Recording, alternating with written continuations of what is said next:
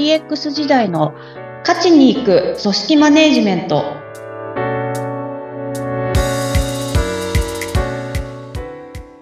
お疲れ様です。株式会社ナズリ代表取締役、筒井千明です。よインタビュアーの土井さとみです。どうぞよろしくお願いします。ろしくお願いいたします。最近ですね、私気づきました。クリニックの待ち時間短くできるようになってきました。と言いますのも、あの、私の通う近隣のクリニックで、あの予約システムの導入をしたところがぐーっと増えたんですよ。筒井さんの周りではいかがですか？同じくです。本当に増えましたね。いや、そうですよね。これあの、もう、まあ考えてみると割と単純なシステムなんじゃないかと思うんですが、ウェブし、ウェブサービスで、えっ、と、まあ、あの、そのクリニックのサイトから予約はこちらっていうボタンを押すと、そのウェブサービスに飛んで、あの、一回でもそのクリニックの予約システムを使っていれば、えっ、と、診察券のキャッシュが効いていて、自然に自動入力で診察券の番号が入ったりして、もうとても心地よく予約ができるようになっていて、これ便利ですよね。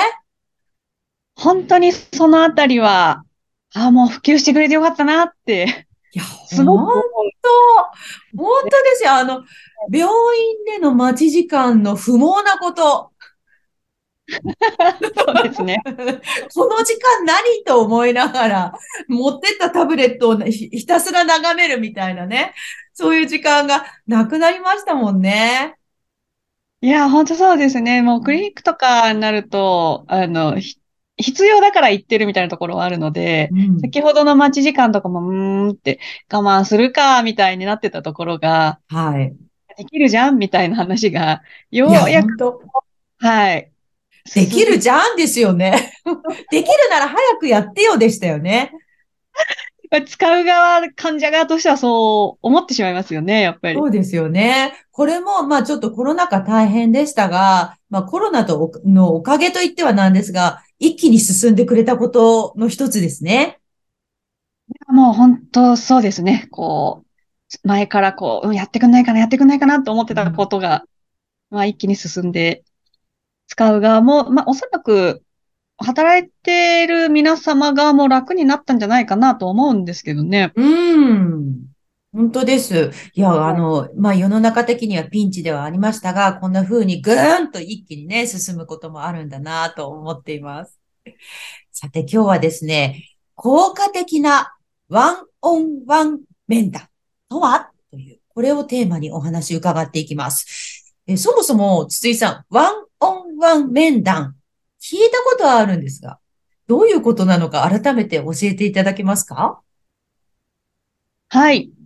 そうですよね。ワンオンワンっていう言葉、もうだいぶ浸透もしてきて、あの、何ってなる方が減ってきたかなとは思うんですけど、はい。まあ、こ文字通り、1対1で、あの、面談をしますよっていうようなお話。まあ、特に会社においては、まあ会社と、あ、ごめんなさい、えっと、上司と部下が1対1で行う、あの、ミーティングのことを指すっていうところにはなります。うんこれ、例えば、あの、移動の願いを出すとかね。あの、その、まあ、その人の進路というか、キャリアプランみたいなものを話すとか、あと、まあ、人事評定みたいなために面談を行うっていう場合もまあありますよね。そうですね。で、一応、あの、定義がされているものとしては、あの、ワンオンワンと、まあ、評評価面談とか目標面談みたいなものは違いますよっていうふうには言われてはいますかね。で、あ、目標設定とか、まあ、評価面談みたいなところはなんとかイメージつくかなと思うんですけども、あの、ワンオンワンのところの目的で言うと、本当に部下のため、まあ、部下の育成だったりとか、今、あの、仕事をしている中で何か抱えている悩みとか問題みたいなものを解決するための時間っていうふうには言われていますね。ええ部下のためなんですか？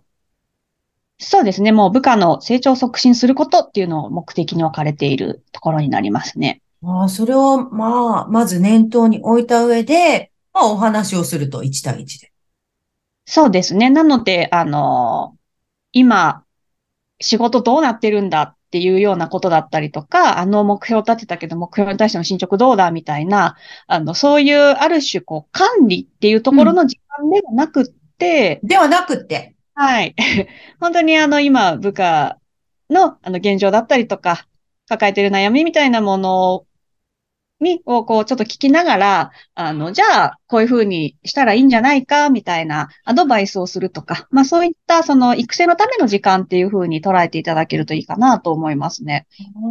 じゃあちょっとね、その先ほどおっしゃった別の面談とは、あの違って、一歩中に入るっていうか、部下の方の内面に踏み込むイメージですか？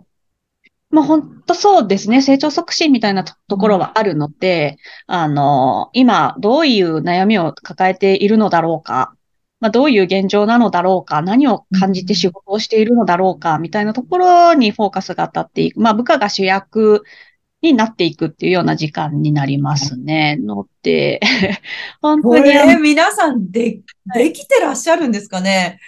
なので意外と、ワンってどういうふうにやったらいいんですかとか、あの、やってはいるんだけど、これで正しいのかどうかわかりませんみたいなお話を伺うことも、まあありますねっていうところですね。特にそ本当そうですね。あの、部下とな、何話したらいいんですかとか。いや、そうでしょ何をしてるのか見えてないんですけど、みたいなことを言われますね。いや、どう、どうされるんですかね？本当に実際に。何話せばいいか。ねえ。とりあえず、いや、最近暑いね、みたいな話とか、そんな雑談から入って、みたいな。で、ここに関してで言うと、うん、あの、ちょっと身構えすぎなのかなって個人的に感じることはすごくありますね。うんうん、成長させなきゃとか、この時間楽しいと思ってもらわなきゃみたいなのが多分先行するんだと思うんですけど、ああ。構えなくてもいいんじゃないかなっていうところは思います。で、例えばその、何してるのか見えないみたいな話とかでも、でも絶対何か見てると思うんです。これ前回もちょっと話しましたけど、ええ、車行動っていうのは何かきっと見ていて、で、あの、上司の方の期待っていうところとのギャップ、ズレみたいなのも感じてはいると思うので、そのあたりを切り口に話す。ただ、あの、お前何やってるんだみたいな感じのコミュニケーションではなくて、まあ、本当に部下主役にして、あの、話してあげるっていうような、まあ、そんな心構えでいいのかなっていうふうに思いますね。うーん。ああ。主役にするっていうところがね、大事ですね。ですね。なので、本当にその部下へのインタビューみたいな感じで考えてみるっていうところは、いいんじゃないかなというふうに。ああ、インタビューですね。ああ、私はまあ、あの、仕事としてインタビューをするんですけど、あの、ちょっと今のお話を伺っていて、確かに主役、相手の方を主役だと思って聞いていますね。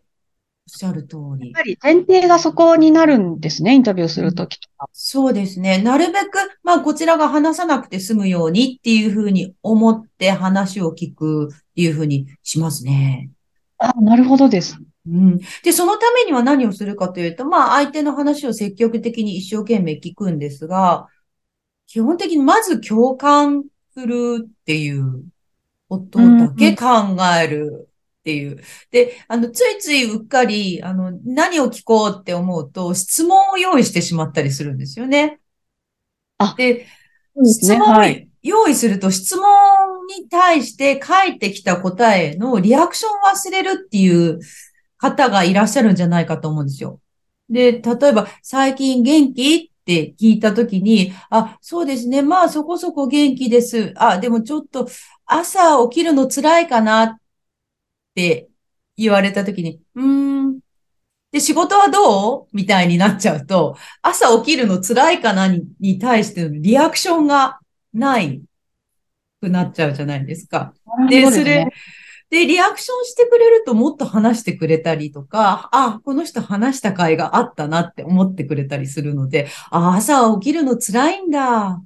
そうだよね。春だからね。とか、あの、よく眠れてるの？って次につなげるとか、全部拾っていくみたいにすることを私は心がけたりしますかね。